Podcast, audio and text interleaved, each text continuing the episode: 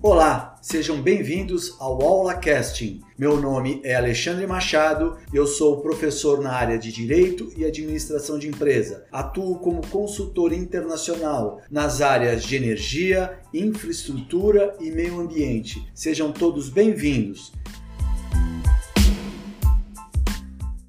Episódio 4, revisaremos inicialmente as principais cargas transportadas no setor portuário internacional e os principais documentos utilizados quanto à sua natureza e classificação. Detalharemos o Bill of Loading, o BL, como conhecimento de embarque e seus diversos tipos e finalidades, assim como as principais formas de pagamento referente ao frete marítimo. Por último, analisaremos detalhadamente um BL e os principais pontos a serem observados em sua descrição.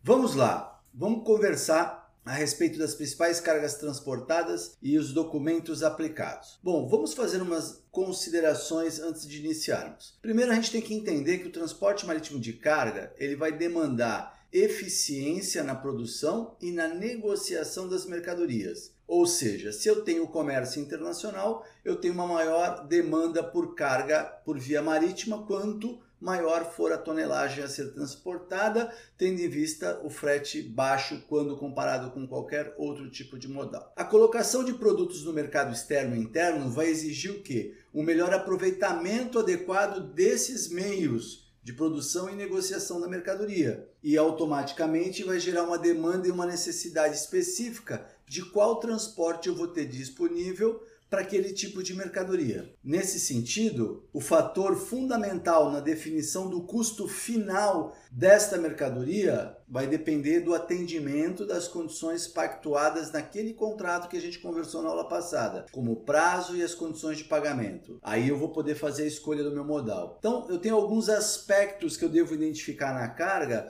antes de determinar que tipo de modal eu vou utilizar e que tipo de embalagem, embarcação que eu vou estar tendo que requerer para transportar o meu produto. Então, eu preciso pensar em perecibilidade, se estraga rápido ou não, se vou precisar de, de containers refrigerados ou não. Fragilidade, se eu vou precisar de uma locação especial dentro da embarcação ou dentro do meio de transporte que vai ser utilizado. Periculosidade, se ela pode ser transportada em local confinado, se ela não pode. Dimensões e peso. É, essa talvez seja uma das considerações especiais que devem ser observadas, porque dependendo da dimensão e peso, eu só vou ter o modal aquaviário para estar tá utilizando, né? o marítimo ou mesmo o hidroviário para estar tá transportando aquela carga, porque eu não vou ter é, um local ou um meio de transporte com um dimensionamento único para uma determinada carga. Isso a gente encontra muito em determinadas cargas de projeto né? e cargas indivisíveis. Beleza, então vamos conversar agora, vamos dar uma olhada na natureza da carga transportada. Então, alguns aspectos devem ser observados na classificação da carga transportada. Vamos entender o que existe e vamos tentar ver as peculiaridades de cada uma. A carga embarcada, com marca de identificação e contagem de unidades, podem ser soltas ou unitizadas. Eu vou falar que essa carga é uma carga geral. Quando eu falo que ela é uma carga geral solta, ou seja, não juntada, não unitizada, então eu vou falar que eu, vou ter um denominador comum para a carga geral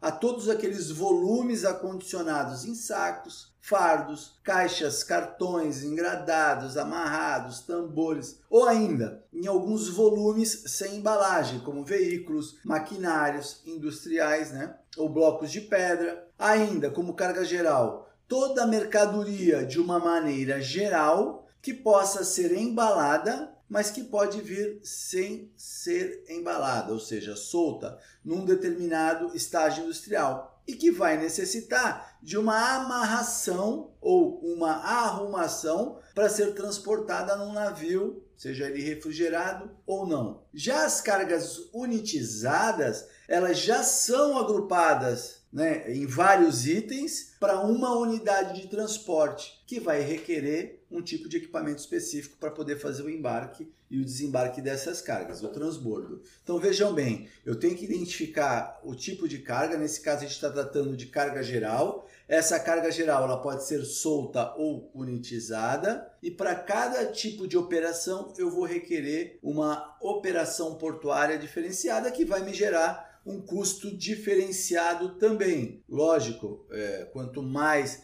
equipamentos de berço eu tenho que utilizar, mais mão de obra adistiva, mais caro ela vai me sair. Vamos lá, ainda quanto à natureza da carga transportada, a carga granel. Carga granel ela tem duas características, ela pode ser sólida ou líquida, ou seja, é toda a carga homogênea apresentada sob a forma sólidos, líquidos e gases embarcada e transportada sem acondicionamento, sem marca de identificação e sem contagem de unidades, tais como petróleo, minérios, farelos e grãos. Então, em offshore a gente vê muito esse tipo de carga. Bom, carga frigorificada necessita ser refrigerada ou congelada para conservar as qualidades essenciais daquele produto durante todo o transporte. Frutas frescas, pescados, carnes e outras. E os neogranéis são aqueles carregamentos formados por aglomerados homogêneos de mercadoria, cujo volume vai possibilitar o transporte em lotes ou em um único embarque. Podem ser fardos de celulose, lingotes de alumínio, bobinas de papel, placas de aço, veículos, entre outros. Vai se aplicar também ao carregamento de animais vivos que não são transportados né, em navios convencionais. Eles vão ser transportados em embarcações próprias para atender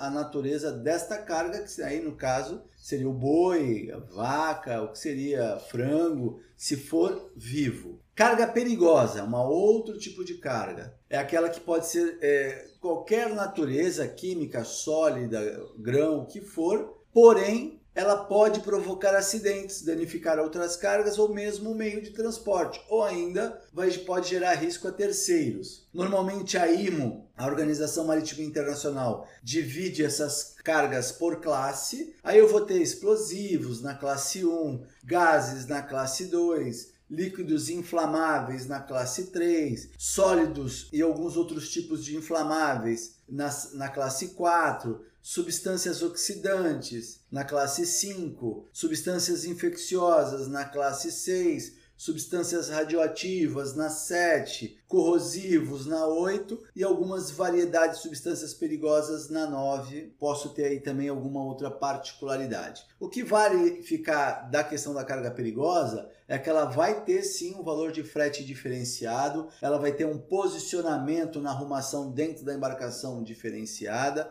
ela vai ter todo o que? Um aporte de segurança para atender aquela justa necessidade. Tudo bem. Agora, toda a carga ela tem que ser preparada para poder ser transportada. Então, dentro desse conceito de logística e distribuição de mercadorias, vai envolver o uso correto da escolha da melhor embalagem proporcionalmente ao melhor modal que eu vou estar utilizando para transportar aquela carga com aquela embalagem. Eu tenho sempre que pensar que o grau de exposição dos danos físicos, o meio ambiente onde será armazenado e a frequência do manuseio devem ser consideradas na escolha do modal e da, e, e da embalagem. Algumas características devem ser também levadas em conta: resistência, tamanho, configurações dos envoltórios, equipamentos necessários para movimentação, empilhamento máximo possível, estabilidade das mercadorias no armazenamento. Isso. Então eu tenho algumas características quanto à embalagem modal. Sempre pensando que o aprimoramento desse embarque, a velocidade, a qualidade, teve um grande impulso com a unitização das cargas. Ou seja, quando começou a se utilizar em larga escala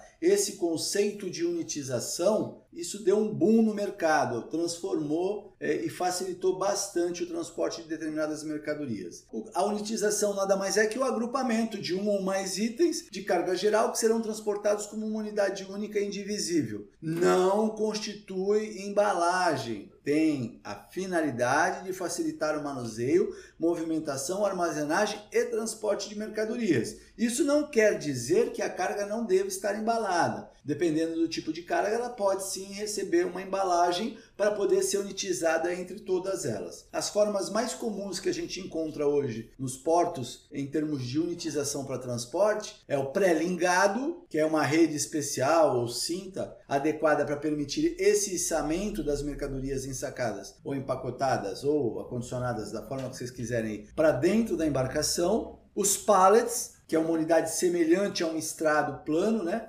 Construído em madeira, pode ser em alumínio, em plástico, aço, desde que seja resistente. de modo a permitir a movimentação por meio de empilhadeiras, bem como o perfeito empilhamento nos veículos e nos locais de armazenagem. Aqui a gente faz um adendo. Por quê? Porque no decorrer dessa preocupação ambiental, essa modalidade pallet ela foi se transformando. Eu devo observar com muita atenção o país o qual essa carga estará indo ou chegando. Por quê? Dela vai depender as regras ambientais é, impostas pelo aquele país. Então eu posso precisar de pallet com vermifugado, pallet com madeira é, certificada, pallet de plástico com é, certificado de reciclado, pallet de metal ou inox, ou seja, eu tenho regras específicas para atender o meio ambiente em cada porto internacional. Alguns são mais, digamos assim, mais flexíveis e outros menos flexíveis, mas vale aí deixar esse adendo. Voltando, temos também como forma de unitização bastante comum e vem crescendo de forma gigantesca e possivelmente seja o futuro da unitização das cargas, é o container. O que é o container? É aquele recipiente construído em aço, alumínio ou fibra, criado para transporte de mercadorias unitizadas e suficientemente forte para resistir ao uso repetitivo. Ou seja, ele é reciclável, ele tem uma durabilidade grande. E detalhe, não é somente container de 20 que a gente está acostumado a ver, 40, 45, não. Eu tenho containers específicos para as minhas necessidades. E eu posso, inclusive, fazer uma adaptação para atender um tipo de carga que eu desejo. Eu deixo aí uma, uma, breve, uma breve historinha, né? Só para título de curiosidade, sobre os containers e a unitização de cargas, né? Começando lá em 1920 com as primeiras caixas é, de madeira e com a sua evolução. Deixo também algumas considerações a respeito de medidas padrão, definição de tamanho, tudo que a gente já viu, mas eu sempre gosto de dar uma revisada naquele conteúdo já visto, ok? Vamos lá ainda. A unitização ainda em Big Bag, container flexível. O que, que é isso? É uma embalagem flexível feita de polipropileno com alças e que acondiciona qualquer tipo de carga. Comporta normalmente até 2 toneladas de mercadoria. Impermeável e pode ser armazenado em pátios abertos. Isso é interessante, porque eu ganho uma certa flexibilidade e eu posso usar inclusive esses big bags colocados dentro de containers de aço, dependendo do valor agregado da mercadoria, da qualidade da mercadoria, o que, que eu preciso entregar para o meu cliente. Tenho ainda barris, tambores e wood beans que são mais adequados a determinados produtos como suco concentrado, de laranja, como a gente vê, óleo combustível, óleo lubrificante, graxas e etc. Bem, vimos de modo geral os principais tipos de carga. Agora, todo esse aparato, seja de equipamento, de embalagem, isso vai gerar um custo e, e, vai gerar o quê? Uma necessidade de informação. Bom, os principais documentos no transporte marítimo que acompanham esses volumes, essas cargas, é chamado Bill of Loading, ou BL, como vocês estão acostumados a escutar. É o nosso conhecimento de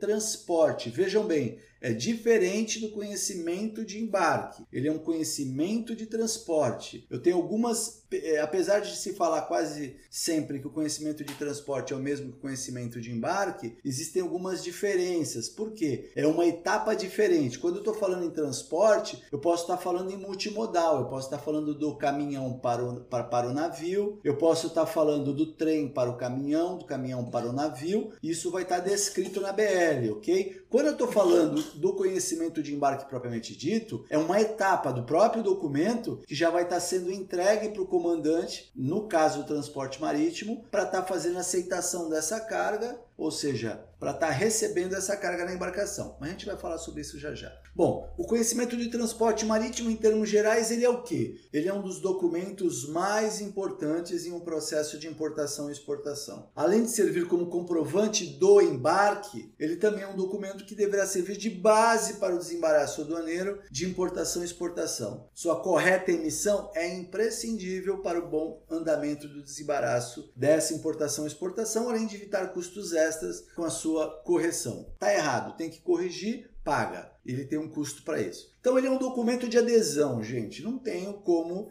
ficar discutindo cláusulas deste documento, sendo que o impresso ele é fornecido pelo armador ou afretador e preenchido de acordo com as características do próprio conhecimento de embarque, bem como da carga que vai ser transportada. Suas cláusulas, que representam, são representadas ali na frente do conhecimento de embarque, não podem ser modificadas e devem ser aceitas integralmente pelo embarcador. Eu posso até fazer algumas observações, mas eu tenho que aceitar inicialmente ou procurar outro embarcador que queira fazer o transporte da minha mercadoria, ok? O seu preenchimento deve ser feito no seu verso e nele deve constar várias informações pertinentes ao armador e ao embarque, conforme solicitado nos campos a serem preenchidos, tais como denominação da empresa emissora, número do conhecimento, data da emissão, nome e viagem do navio, embarcador, consignatário, notificado, portos ou pontos de embarque, destino e transbordo, tipos de mercadoria e suas características gerais, como quantidade, peso bruto, embalagem, volume, e marca, containers e suas características ou o pallet conforme o caso, frete e local de pagamento, ou seja,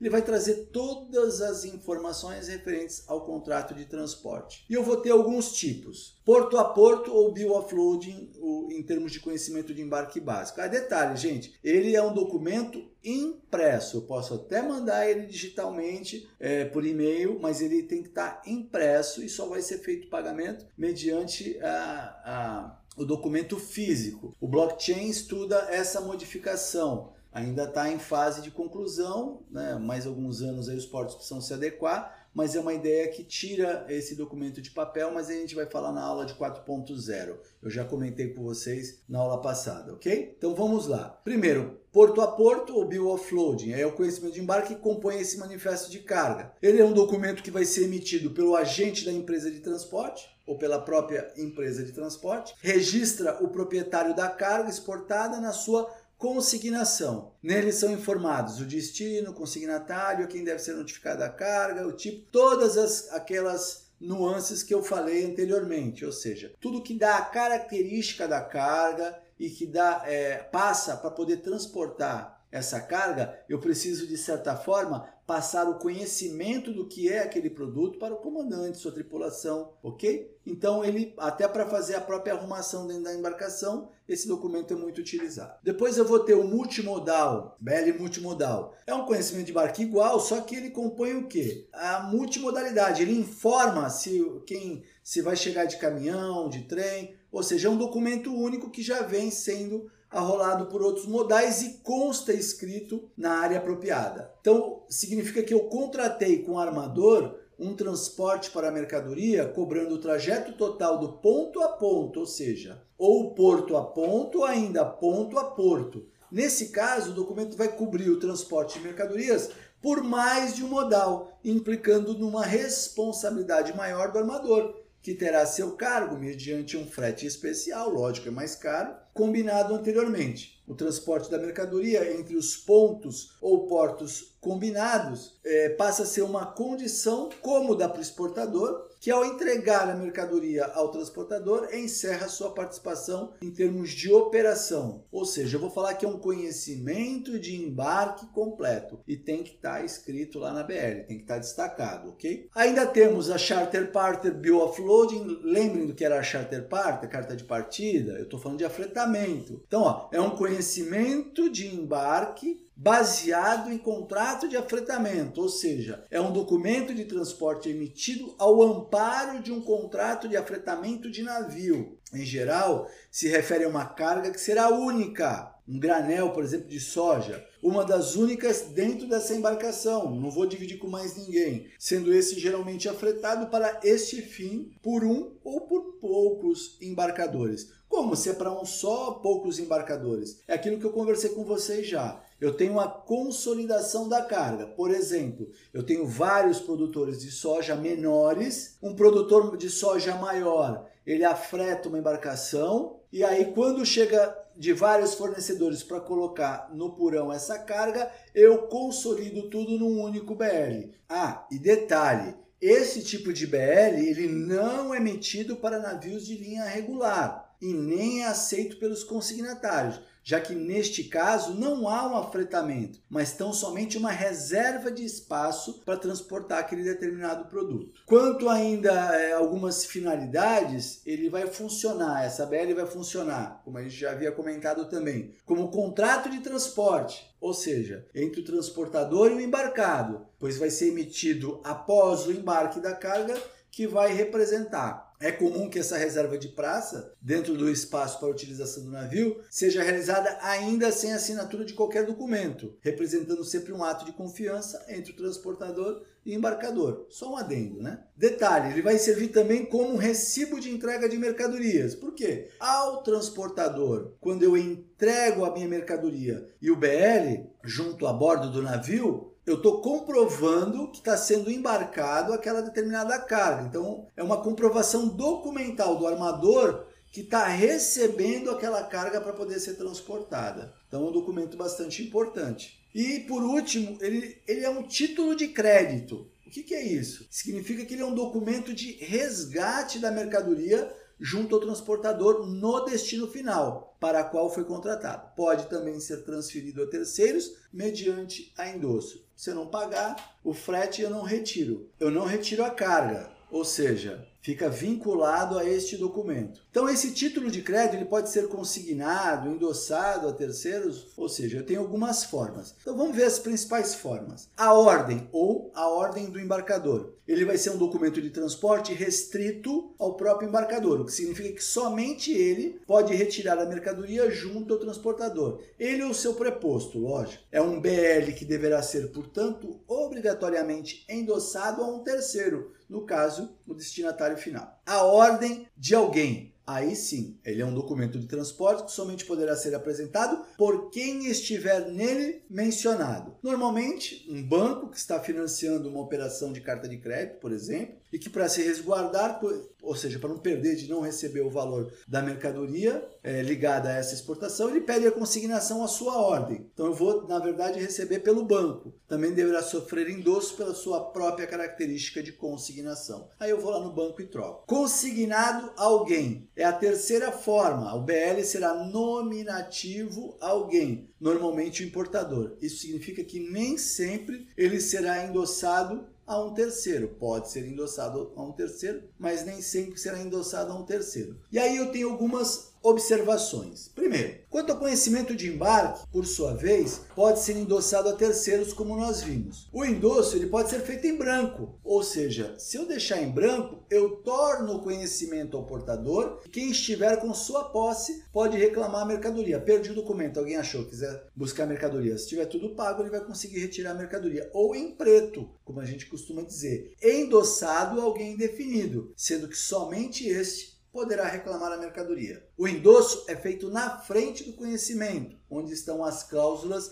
representando o contrato de transporte. Ainda, no conhecimento de transporte, é o único documento do comércio exterior que pode ser emitido em mais de uma via original. Ou seja, normalmente ele pode ser emitido em três vias. Eu vou falar que eu estou pedindo ou solicitando ao meu embarcador um jogo completo de conhecimento de embarque, um full set bill of loading, ok? E, qual, e posso pedir mais? Posso pedir mais, só que eu vou pagar por cada via emitida. E detalhe, todas elas são numeradas e registradas. A partir do momento que eu lanço o uso de uma delas, as outras já não podem ser mais negociáveis. Então elas vêm com cópia não negociável. O número de originais então pode ser emitido e mencionado no BL quantos originais eu quiser. Somente após o saque do primeiro, os outros serão automaticamente é, bloqueados. Quanto ao pagamento do frete, gente, frete prepaid. O que, que significa isso? A gente vai ver com mais detalhes depois. Significa que o frete será pago imediatamente após o embarque para retirada da BL. Normalmente será pago no local ou país de embarque, mas também pode ser pago no exterior, desde que seja previamente combinado. Frete também pode ser pago no destino, ou seja, o frete pago pelo importador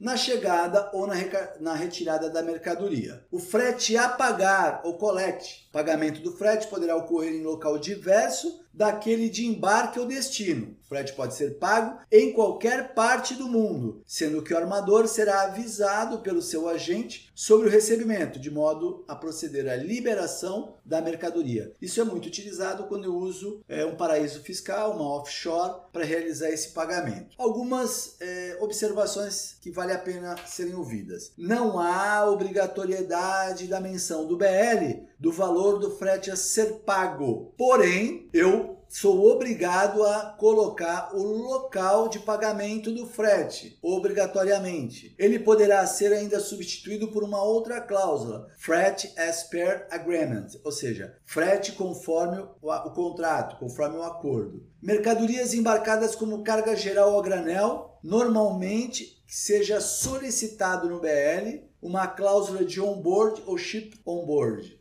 significa isso? Eu tenho que eu peço para caracterizar na minha BL se a mercadoria vai ser colocada no porão do navio ou ela pode ir no passadiço do navio, evitando que essa mercadoria se danifique indo no convés do navio. Um outro tipo de conhecimento de embarque, também chamado de conhecimento de embarque limpo, é aquele que não faz menção a uma condição defeituosa da mercadoria ou da sua embalagem. No caso das mercadorias ou embalagens apresentarem algum problema, e se isso for notado pelo transportador, ele fará uma anotação no conhecimento de embarque, tornando um documento sujo. Este é um procedimento e é resguardado né, pelo armador, já que no destino ele será cobrado pela qualidade dessa carga que ele está transportando. É muito comum também, gente, que o BL mencione no espaço reservado para este fim alguma pessoa física ou jurídica no destino. É o consignatário, pode ser um despachante ou pode ser um outro agente que o, que o importador determine, que deverá ser avisado pelo armador ou agente marítimo sobre a chegada de mercadorias para este fim, o chamado